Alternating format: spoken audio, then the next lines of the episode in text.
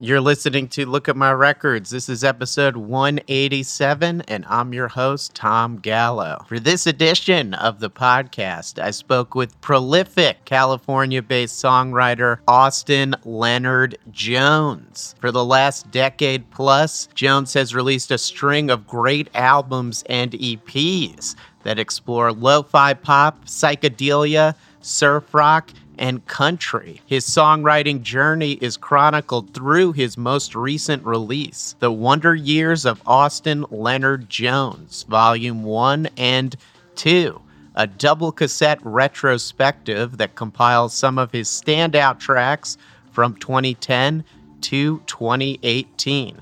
Released via the Perpetual Doom label, the compilation showcases Jones's evolution as a lyricist and musician, as the characters in his songs gradually take on greater depth, while his music becomes more textured and varied in style as the compilation progresses. During our interview, we chatted about how Jones made the move from Texas to California a few years ago, how his creative relationship with engineer-musician Will Patterson has shaped the sound of his music, what it was like recording his next album digitally after working with tape exclusively, the process behind curating a retrospective compilation, and more.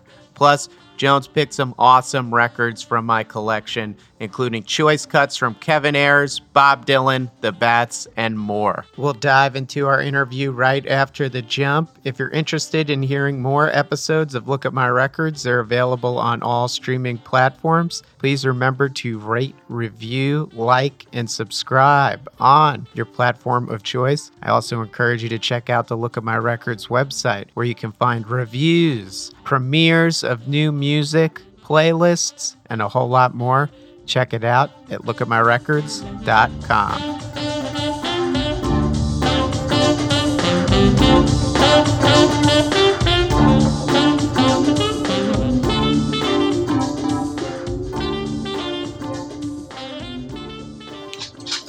All right. Welcome to another episode of Look at My Records. I'm here with the great Austin Leonard Jones. Austin, how are you doing? Hello, Tom. How are you? I'm fine, thank you. I'm good. You just released a compilation. It's kind of a best of, a collection, a retrospective of some of the music you've released between 2010 and 2018. It's called The Wonder Years of Austin Leonard Jones, Volume 1 and 2. Everyone, you can get it via the great label, Perpetual Doom, perpetualdoom.bandcamp.com. Before we get into the compilation, it's really a great, extensive collection of great songs that you've released over the last decade-ish. But before we get into that, the compilation kind of starts out with music you released in 2010. What were you doing before that time musically? Were you involved in different bands and projects? Was that really the first time you started writing songs as a solo artist? No, I was writing songs, but I was not releasing them. I started playing music as a kid, as a teenager, in San Antonio, Texas, and continued to play in bands with friends and write songs for my own enjoyment. But it wasn't until 2010 that I made the decision to only be myself. And so. What changed around that time that you decided you wanted to now release only as yourself? Getting older. I was 27. And I wasn't really interested in the music I was playing with my friends, kind of indie rock things and kind of generic sounding, music that sounded like it could be from anywhere, played by anyone. Just didn't really fit me or the things I liked or the things I wanted to talk about. Some of the bands I played didn't really have anything to talk about. And so it was kind of my ultimate act of rebellion was to quit everything and just be myself. Very cool. Yeah, and then you released your first solo record around that time, Superstitions. Yes. That's where the first couple of tracks from this compilation come from. So, you mentioned before we got on the mic that you relocated from Texas to California. I did. How did you think that changed your songwriting and your music, if at all? I don't know if it affected the songwriting as much. Well, it affected songwriting in the fact that it affected my day-to-day life. I'm happier out here. I really love it out here. I'm inspired. I'm interested, curious about California. You know, I wasn't born in Texas, but I grew up there starting from when I was very young, and so this is new to me. And I think that's important as a songwriter, to keep fresh, keep things new, go new places, be around people you don't know, put yourself in uncomfortable situations. And so I came out to a really small town where I didn't know anyone.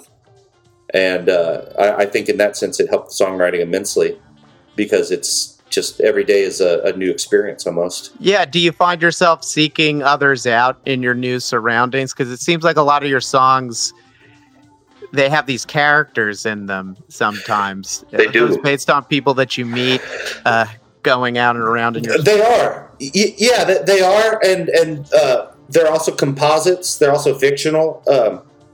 I'm a big reader. And so a lot of those, you know, I think that's just how characters work.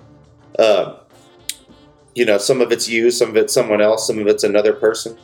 But there are lots and lots of very...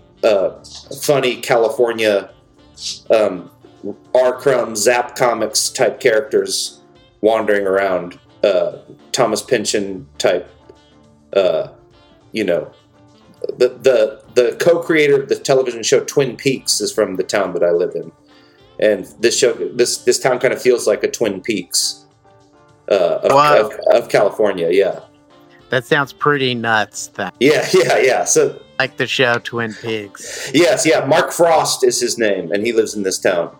And I think he got some inspiration from here as well. That's very cool. Very, very cool. So did the last record that you put out, Cujo, that's a record you released in 2018 that's part of this compilation. And it's the last record you put out. Were those sets of songs inspired by your experiences living in California, or was that still a Texas record? I hadn't left yet. I think I left right when that was done. But I had, in between then, spent a lot of time up here. I lived for a year in Topanga Canyon. But I would say most of the characters and songs on that album were probably Texas-related and focused. Cool. So putting together this compilation, there's a lot of tracks on it. How'd you go about curating the songs that would appear on this retrospective double cassette?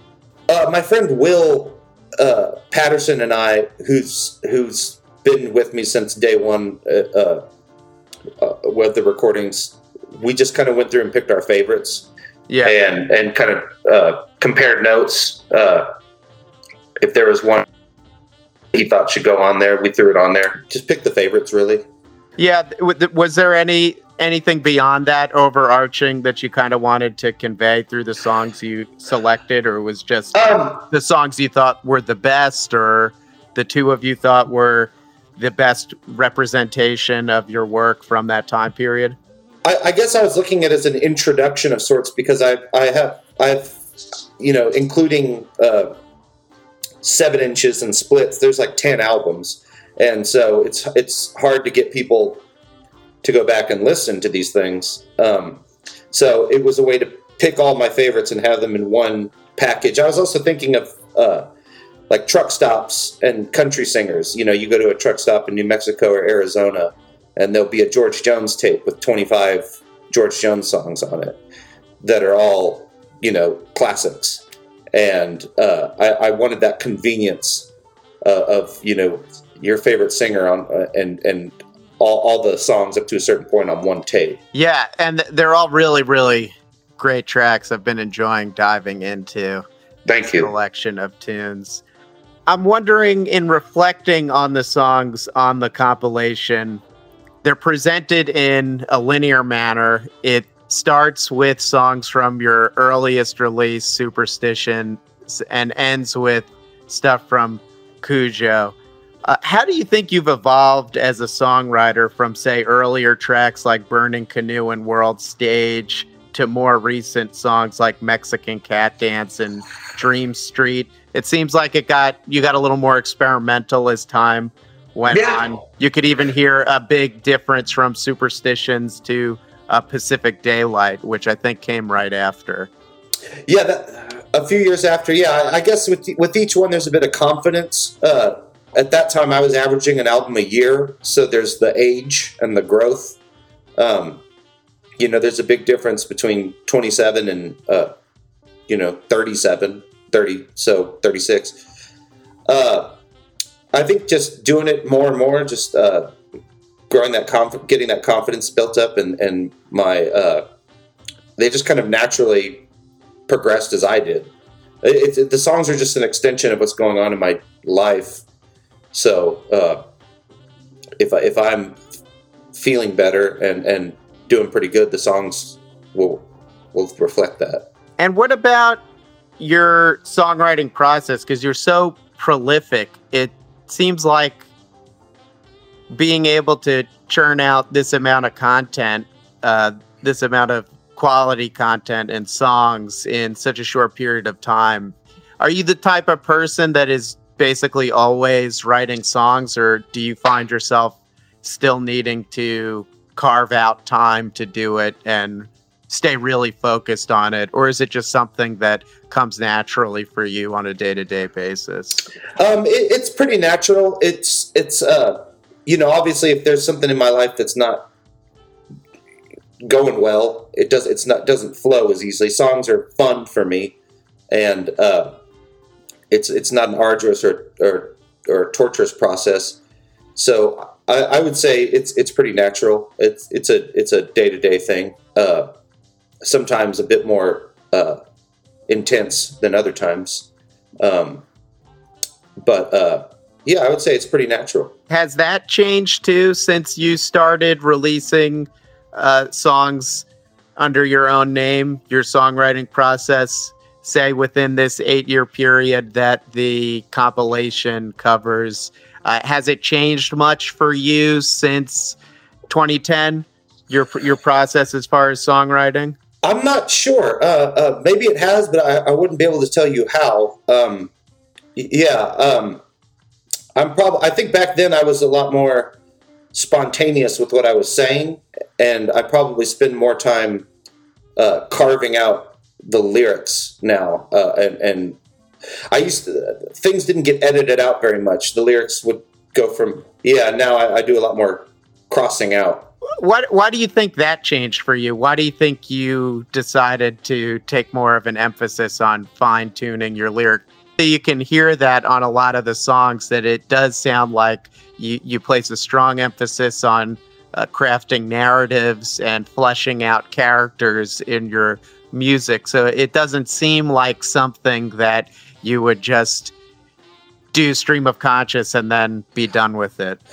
I that's how it used to be, and then the characters started to want to do more and have more to say, I guess, and so I would spend more time carving that out and having something specific to say. I guess it's also just, like I said, I keep mentioning getting older. But, the older I get, the more I want to have these things stick out and spend more time on the lyrics and stuff like that. And also, like I said, just coming from before songwriting, the things I wanted to be was a novelist or a cartoonist. And so I think this is like a combo of those two worlds where I can make like a cartoon world with words. And... well, that's really interesting that you were interested in being a cartoonist or a novelist. So then what was attractive to you about songwriting that made you realize I can get so much out of it that I get out of these different artistic mediums as well? Yeah, that's tough.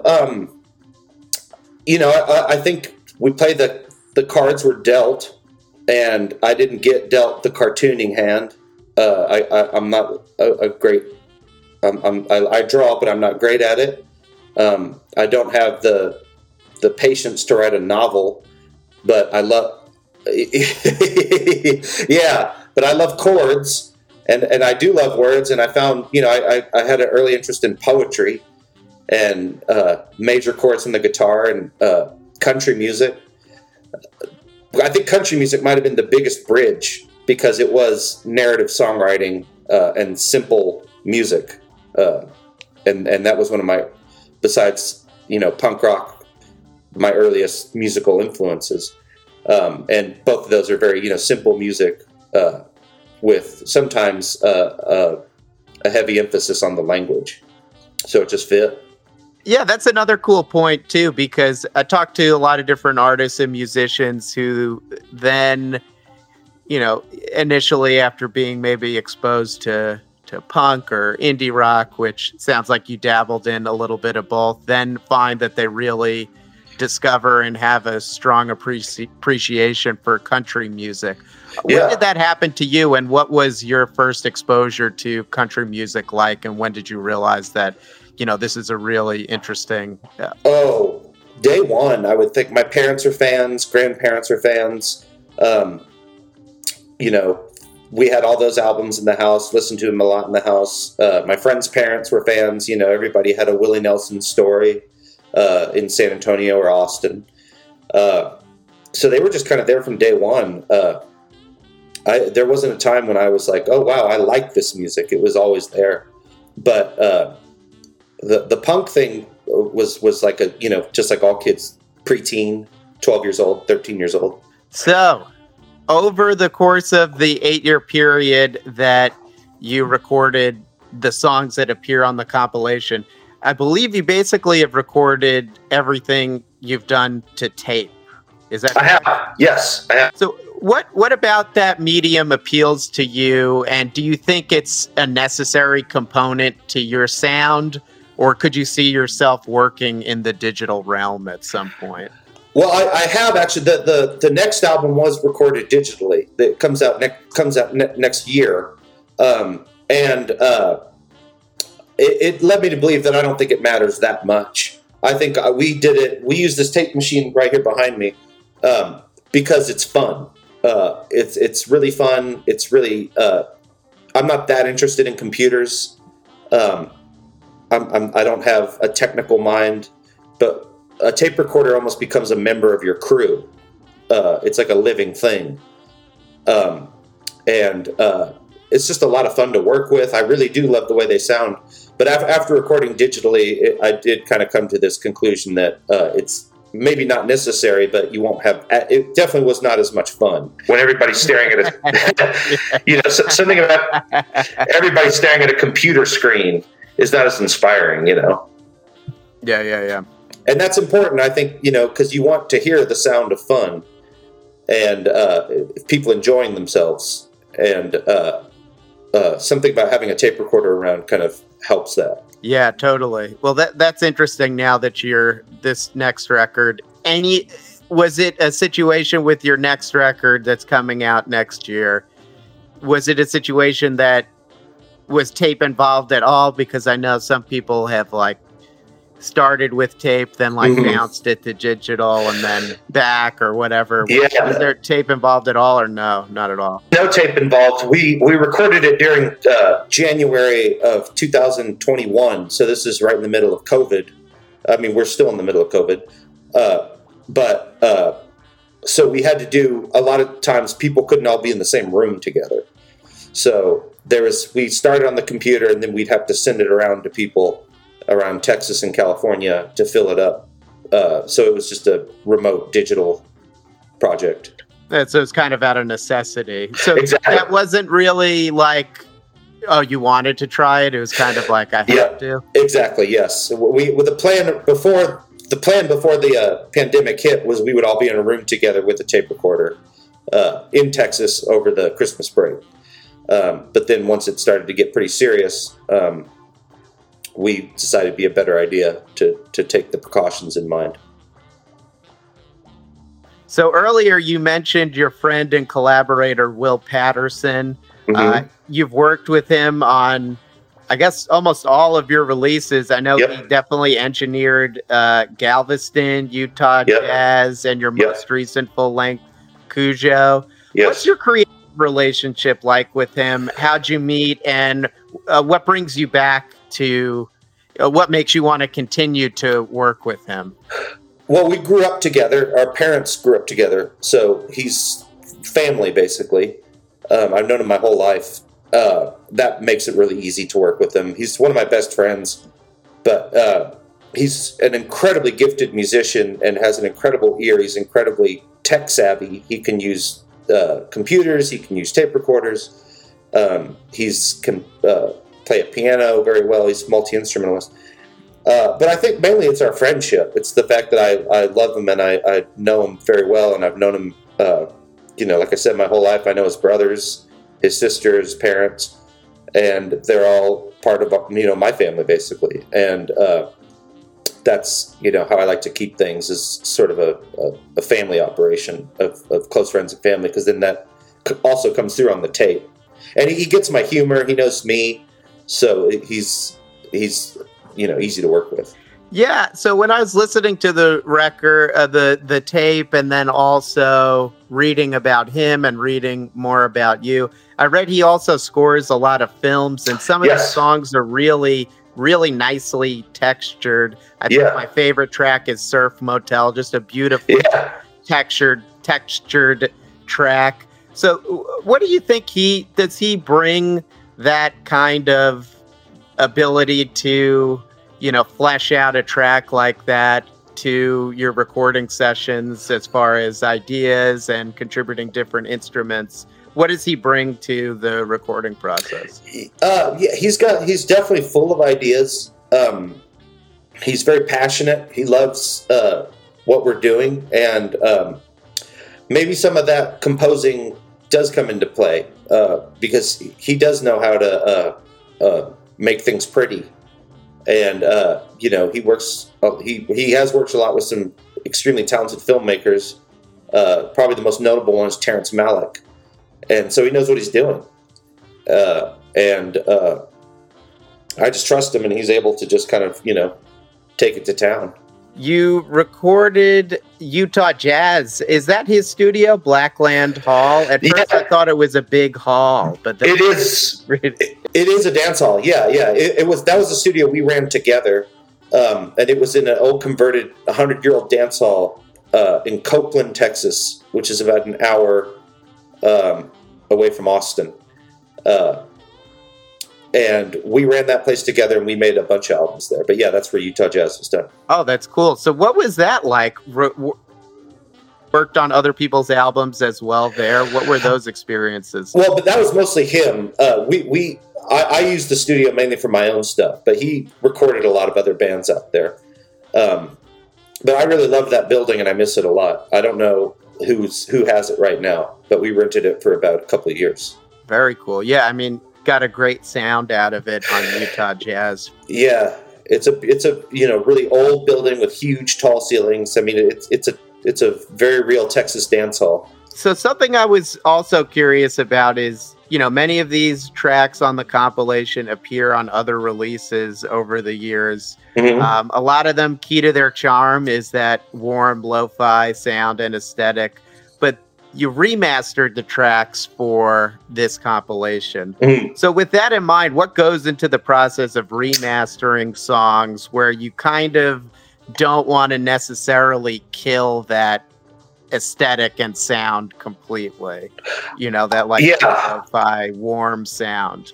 Yeah, it was a bit technical, and so I didn't understand what we were doing. But I think what we did was just made them a little bit more audible. Turned up the volume a little bit, and but other than that, I think we just made them a bit more present. A lot of those mixes were just me going directly from the tape to a computer, so they were never technically mastered ever.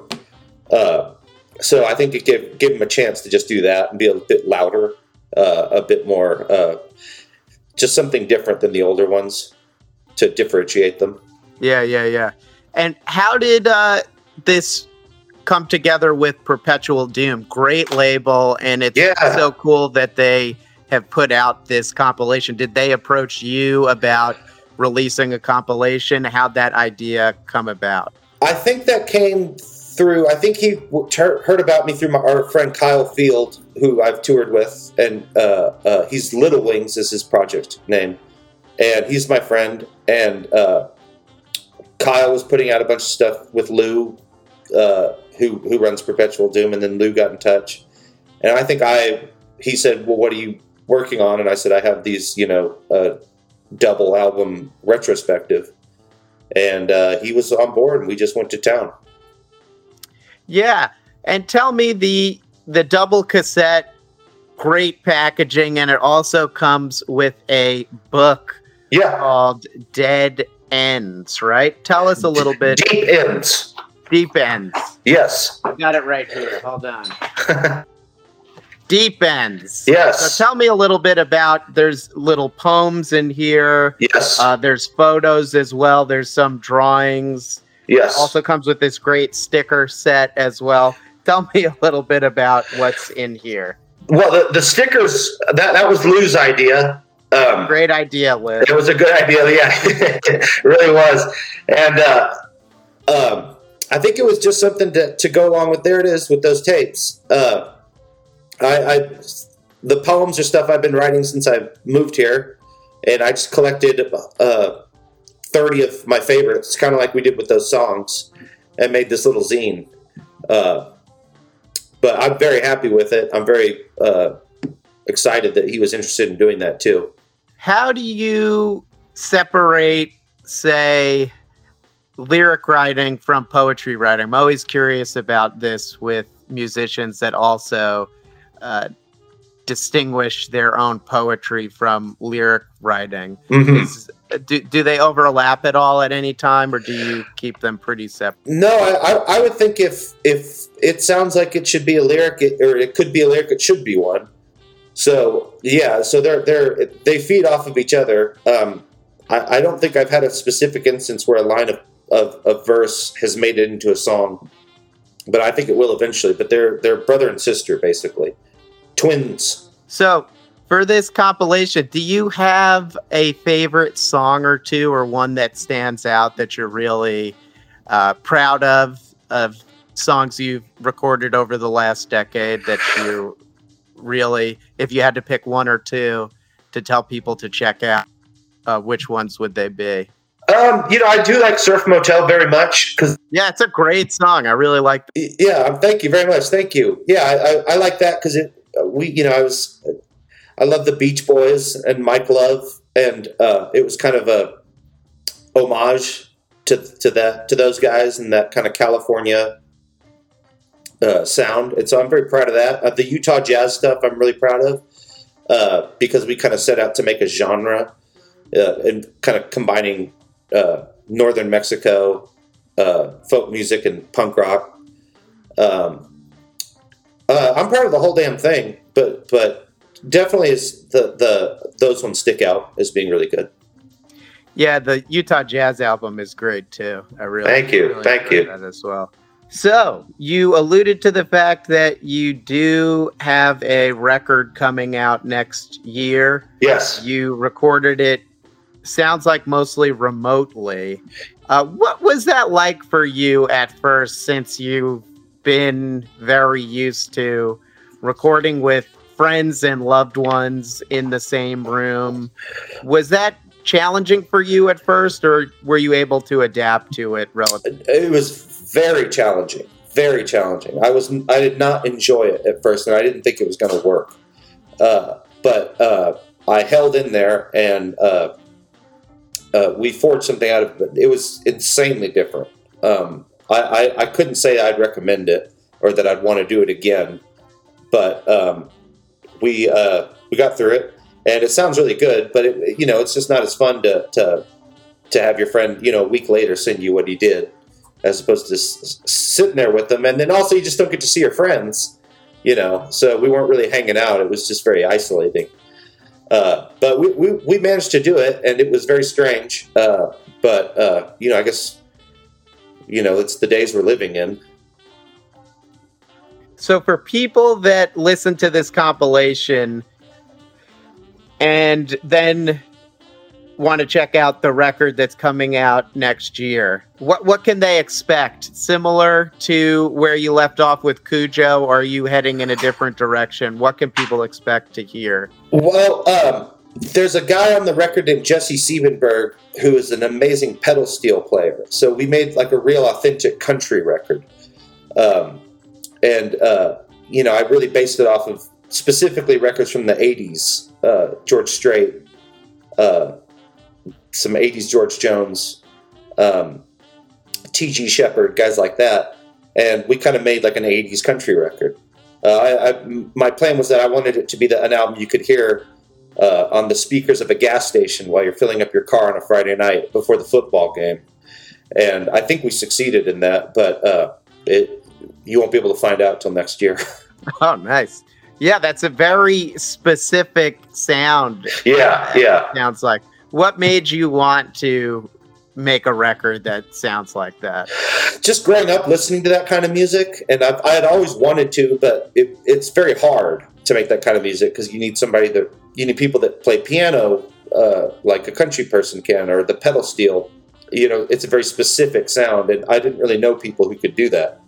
But there's a guy out here, my friend Jesse Siebenberg, who's an extremely talented session guy and musician on his own. And he was able to just kind of deliver that sound to me.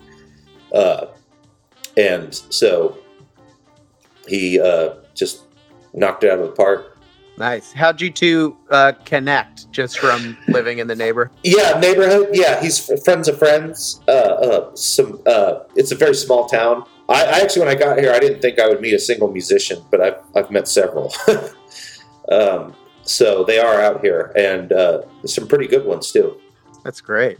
Very, very cool. It's all awesome stuff. The compilation is great, everyone. It's called The Wonder Years of Austin Leonard Jones, Volume 1 and 2.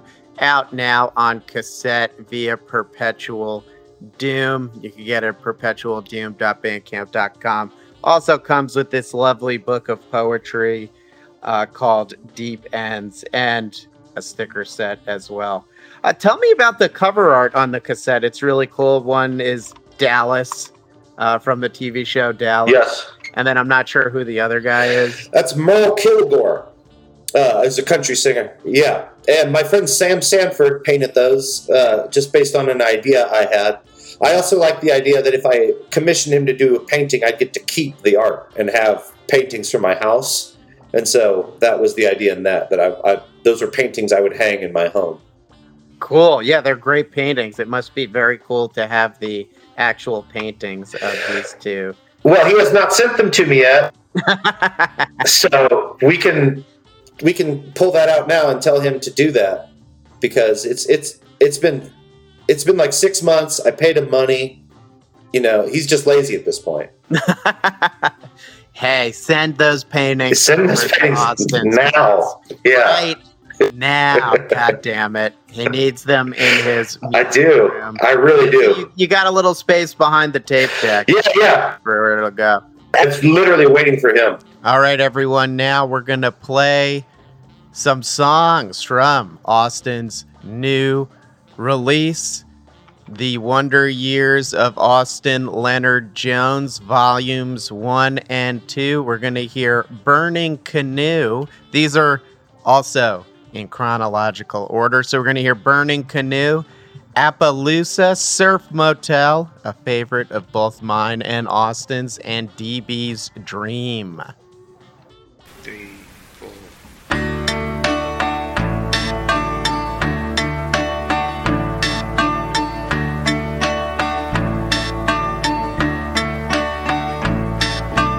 I could undo certain parts of my youth, bundle it all up on a burning canoe, and I would run away with you, and you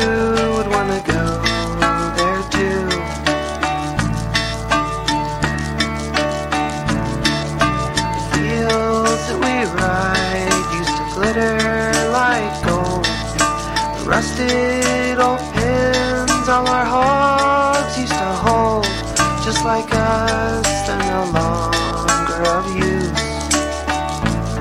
They got nothing better to do.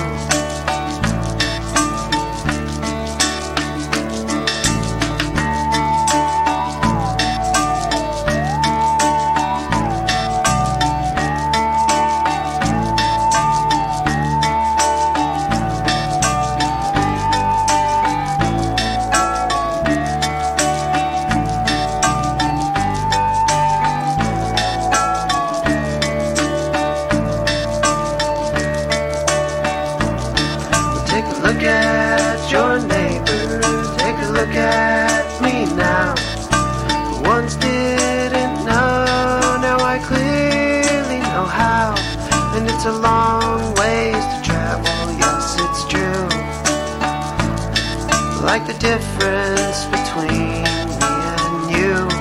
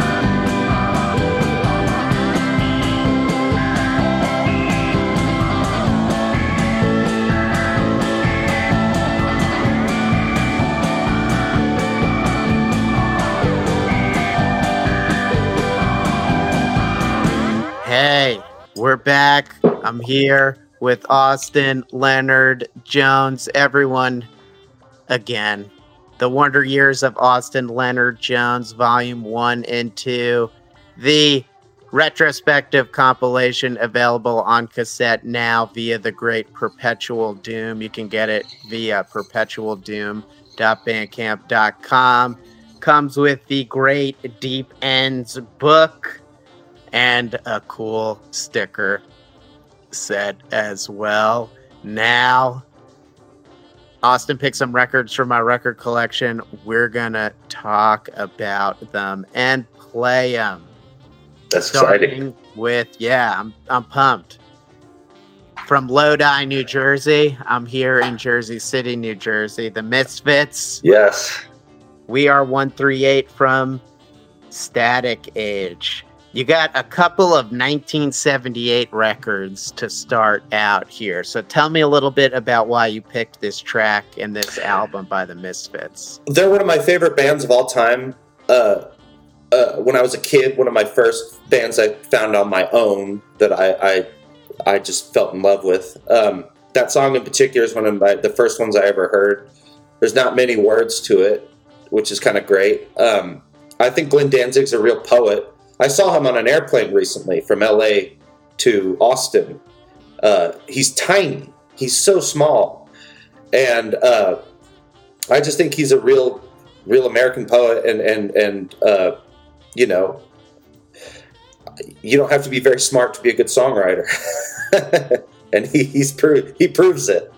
He's a great songwriter. Did you say anything to him? I feel like... Man, I was going to be very respectful and just tell him, you know, Mr. Danzig, you mean a lot to me. I'm a huge fan. He was towards the front of the plane. It was Southwest Airlines. And then when we landed, he was like the first guy off and no luggage. He was not in the baggage claim. So he was gone forever. And he had a handler, like a guy in a Misfits shirt. And yeah, and I was going to be very respectful. I wasn't going to give him any reason to be angry. I wouldn't say anything about him being short. I wouldn't say anything about, you know. I just wanted to shake his hand and let him know how much I appreciate him. That's an interesting encounter. Wow, you saw Glenn Danzig on an airplane. I did. Yeah, very recently. So lifelong achievement on that one.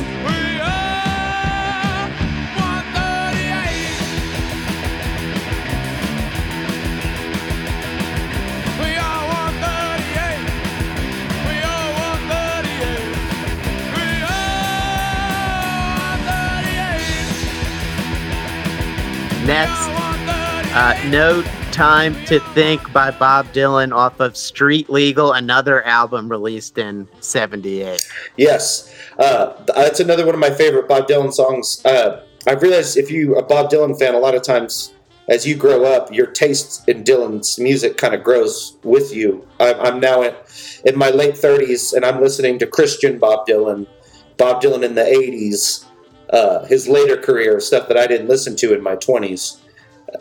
Same. I've rediscovered. I mean, I remember listening to this record like a very long time ago, and now really getting back into it recently. Even Infidels is great. That's my 80s favorite Bob Dylan record. So good. It's all overlooked, I feel like. No, he gets better. I mean, and he's still out there doing it, but that one's a particular favorite. I really love that song in general. It's got some great clarinets and stuff. Totally. Empire Burlesque, 85. All great stuff. Time Out of Mind, 90s. Yes, so good. Yeah, I'm a huge fan, so I saw that on your list and had to throw that in there. Good selection. It makes you feel like...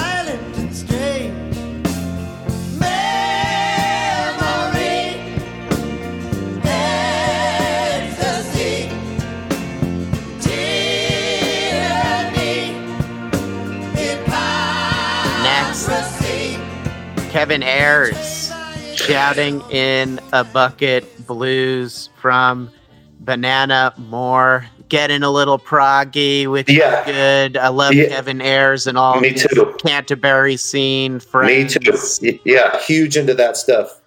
Kevin is a big hero. The Soft Machine is one of my favorite bands. And he was my favorite member of the Soft Machine, and I love his. He's eccentric. He's himself. You know, similar to my own stuff, I like to make every record kind of its own individual strangeness, and he was kind of a proprietor of that. An individualist. Huge individualist for sure. Where I'd like to be, but it's selfish as can be, and I know it.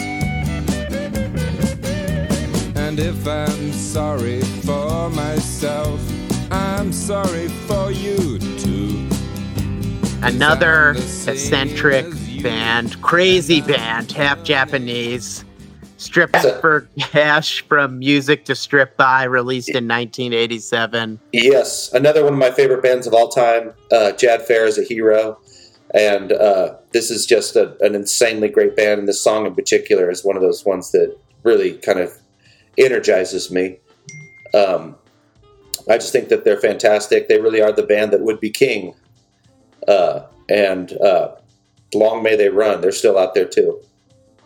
Yeah. So, do you look at any of bands like, or artists like Kevin Ayers and Half Japanese? It's not an influence that I think immediately jumps out to someone like me, someone I'm not a musician. You know, I hear your music. It's not like something that I immediately think of as like an influence. Do you look to them as influences, and how do they influence your music? They influence me in ways that. I think of the honesty of the recording, the having fun, not taking it too seriously, not agonizing over every little thing that you do. But I would think people like Half Japanese are much more of an influence than I don't know what people would think I would be influenced by, like James Taylor or something. I don't listen to him. But I wasn't thinking. Yeah. But I think in their aesthetic, the way they handle things, the honesty, the openness, the humor, it's all, you know, very much staples into what I want to do as well.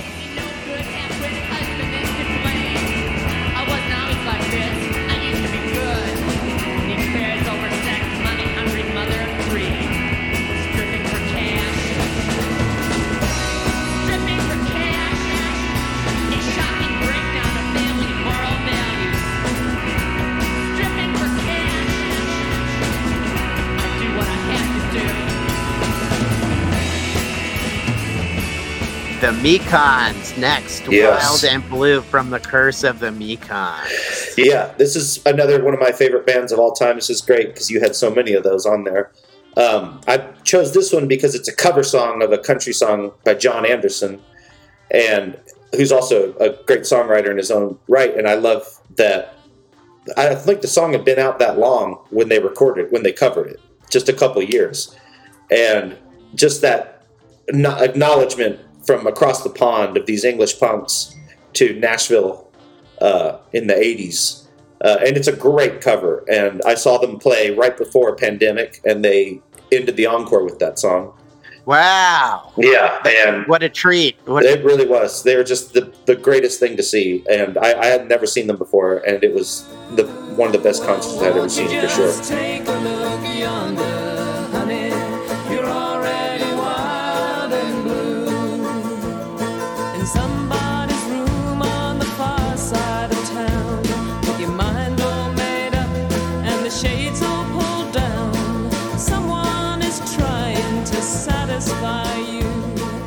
Next, Eugene Chadbourne with Camper Van Beethoven, Reason to Believe, off of Camper Van Chadbourne. Yes, and another cover, this time covering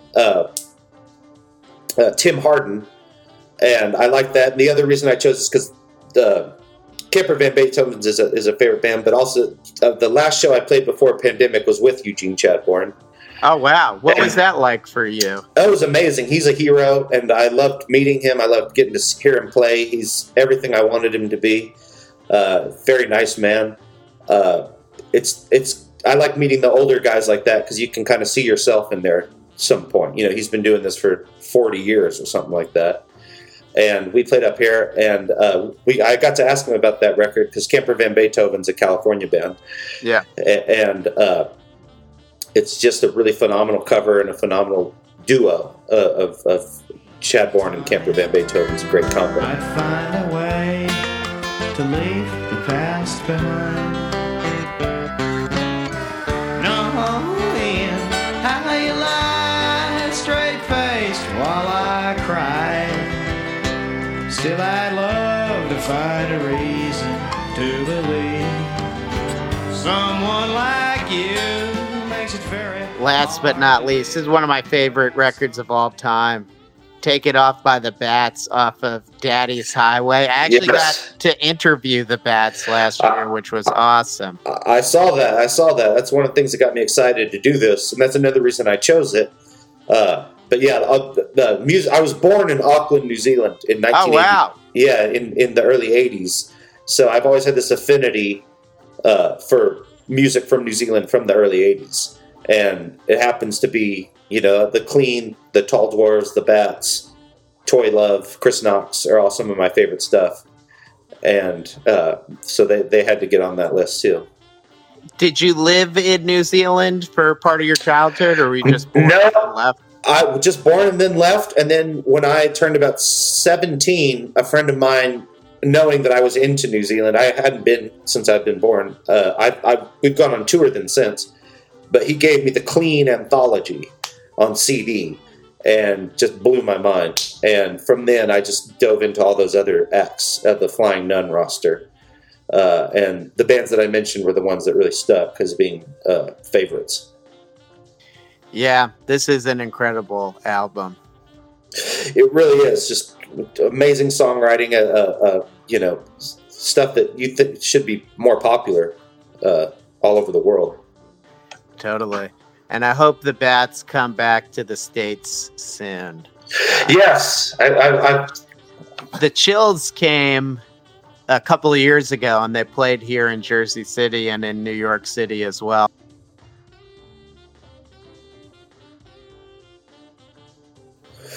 When I was on tour in New Zealand, I met a guy.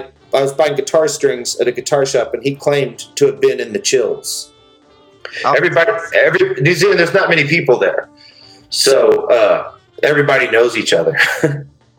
Yeah, it's the sense I've gotten from talking to people that are in music scenes in places like Auckland. It's a music community. There's really not that many people there. You know, we played a show in Auckland, and then 2 weeks later, we're on the southern part of the island, and we ran into the promoter of our show on vacation with his wife. That's so funny.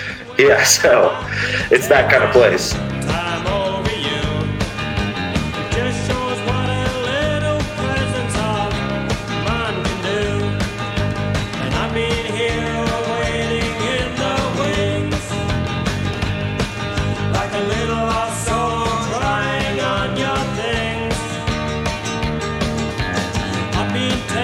All right, everyone, we're back. We heard and chatted about Austin's awesome record picks. Everyone, again, The Wonder Years of Austin Leonard Jones, Volume 1 and 2 is out now. 2 cassettes and a book called Deep Ends. Cool little sticker set as well. You can put those stickers on whatever you want. You can get it via perpetualdoom.bandcamp.com, or you can go to the Perpetual Doom website, which I believe is perpetualdoom.com. Also, everyone get a Doomer hat as well. I have one of those from the label. Oh, yeah. Do you have one of those? I do. I got a yellow one, yeah. Yeah, I got a navy one, so we'll have to wear them at the same time sometime soon. You could get that at perpetualdoom.com, everyone. Austin, so I'm getting excited for this new record coming out early next year. Tell us a little bit about it. When do you have a release date? Or you know, I don't have a release date because apparently there is a delay in vinyl pressing times. Yeah. So that's been put off. I don't have a release date, but I'm excited for people to hear it. because it's my first serious country album. Yeah, I'm excited as well. Any live dates planned? I know even a month ago things were looking better, and now it's kind of confusing about what's going to happen. Yeah, I have something booked for October 3rd with another Perpetual Doom band called the Dayton Swim Club. It's my friend Nick Fless's band in Los Angeles at the Club TG. And, nice. Those are my initials. Yeah, there you go. Tom Gallo, everyone. We'll be at the Club Tom Gallo. So, well, that's exciting. So, everyone, that's on October 3rd. More info about that, check out Austin on Instagram, Facebook. You can find all of that information about shows and stuff there. Austin, thanks so much for chatting with me. Thank you, Tom. The new compilation. Everyone, get it. Thank you, Tom. Thank you so much. We're going to wrap things up with one more track from the compilation. This song is called Mexican Cat Dance.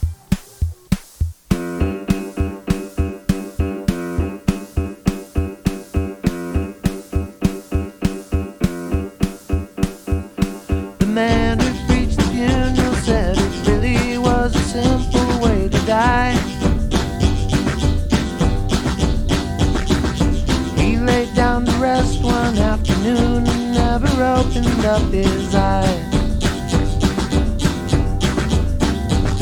They hired me and Freck and Joe, dig the grave and carry up some chairs. It took us 7 hours, and I guess we must have drunk a case of beer. I guess I ought to go and watch him put him down, but I don't own a suit. Anyway, when they start talking about the fires in hell, well, I get spooked. I'll just sit here in my truck and act like I don't know him when they pass. Anyway, when they're all through, I've got to go to work.